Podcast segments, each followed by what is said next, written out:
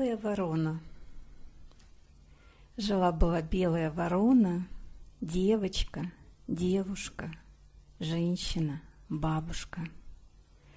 Так ее называли всегда родители, родственники, посторонние и, может, еще кто-то.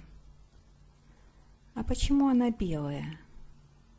Вы поймете позже, исходя из того, какая она была до и какая стала спустя полвека. Родилась девочка от удушья, запутанная в пуповину, глаза голубые, небесные и полные любви ко всему миру.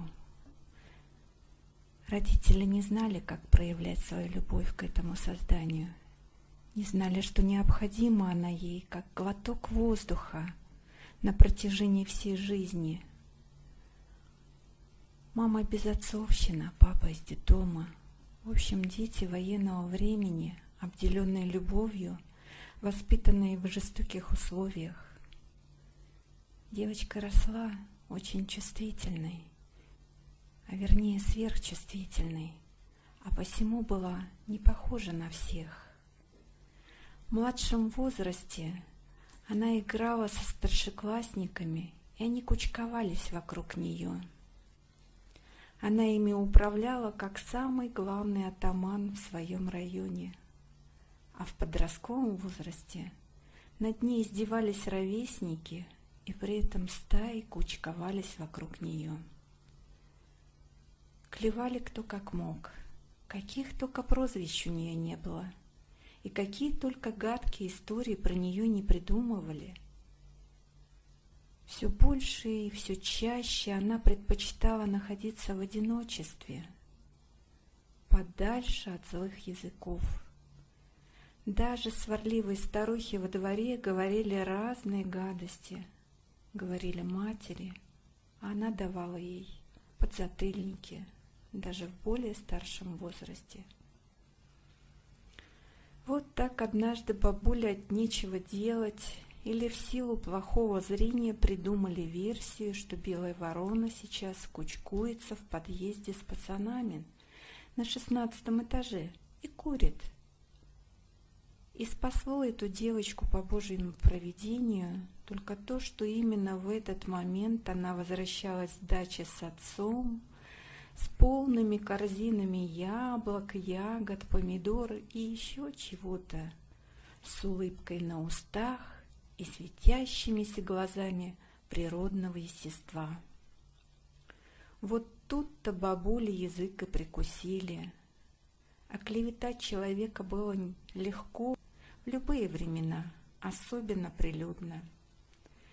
Находясь постоянно в таких предлагаемых обстоятельствах, не каждый психически может выдержать. В более взрослом возрасте уже не обзывали, а называли железной леди, у которой появилось много завистников на пустом месте – Многие хотели попользоваться мозгами, телом, ведь она в своих письменах могла излагать мысли так, что даже профессору хотелось присвоить все ее мысли творения, принять за свое научное открытие. А ее тело с внешней утонченностью и манерностью настолько манило мужчин, что внутреннее содержание мира и мозги совершенно не интересовали их. Главное было найти нужный момент и насладиться своим примитивным, похотливым умом. Годы бежали, но ворона всегда оставалась белой. Ей говорили «ты открытая», а я закрыт. Мол, как можно доверять себя миру? Говорящий при этом сам был не особо благополучен и малообщителен. И только благодаря этой открытости он мог с ней общаться долгие годы. Но в один прекрасный момент белая ворона отсекла его, распахнула свои белые крылья и упорхнула. Она упорхнула от многих быстро и незаметно – У нее есть очень много способностей чувствовать людей и видеть их насквозь, выявлять в них самые лучшие стороны и раскрывать их. Ведь именно в этом она могла проявлять себя полноценно, без игры в масках, как делали это очень многие рядом.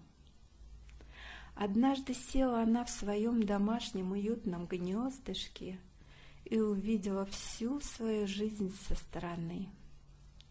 Все годы она проявляла в мир чувство тепла и доброты. И теперь она осознала, что воспитала прекрасную дочь, несмотря на тяжелые испытания жизни, о которых лучше не упоминать, не каждый выжил бы в них и остался бы психически здоровым. Перед ее глазами всплывали разные картины. Глаза внука, идущего к ней навстречу, полного во всех смыслах энергии, света и кристально чистой любви. Вот он подходит, целует и обнимает. Спустя полвека белая ворона стала наполненной любовью своего рода в глазах своего внука. Просто быть и просто жить, наполненной любовью, что может быть лучше? Она еще раз посмотрела в глаза внука и подумала, растет белый Ariel